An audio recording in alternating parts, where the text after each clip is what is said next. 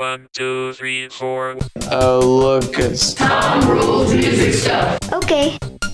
Hi, this is Tom Rule with another episode of Tom Rule's Music Stuff. Let me drop a bit of wisdom on you. Ready? Here goes. Enjoy it while it lasts. It used to drive me nuts when older people would say, well, time just passing so fast. And I'm like, what are you saying? Summer is forever long. It's awesome.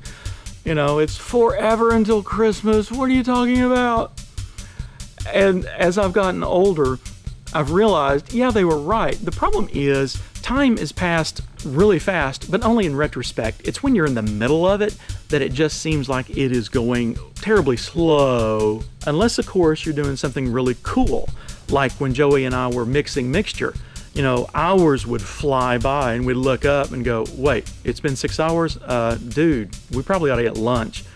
I've wondered for years why nobody's written a science fiction novel on how music groups can control time.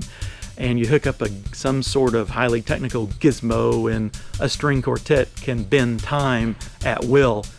You know, I'm not a writer, so if you are a science fiction writer and want to run with it, dude, just do me a favor and let me know that you did, and I think it'd just be kind of cool.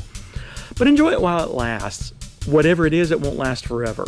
And that's true for the good stuff. It's true for the lousy parts of life. They're not going to last forever. My wife's dad had a saying, well, you can stand on your head for six months. His thing was, if you had a temporary situation and it wasn't the, your favorite job, or but it was a job and it would get you through, you could handle it for six months while you look for something else. Anything that is good is also not going to last forever.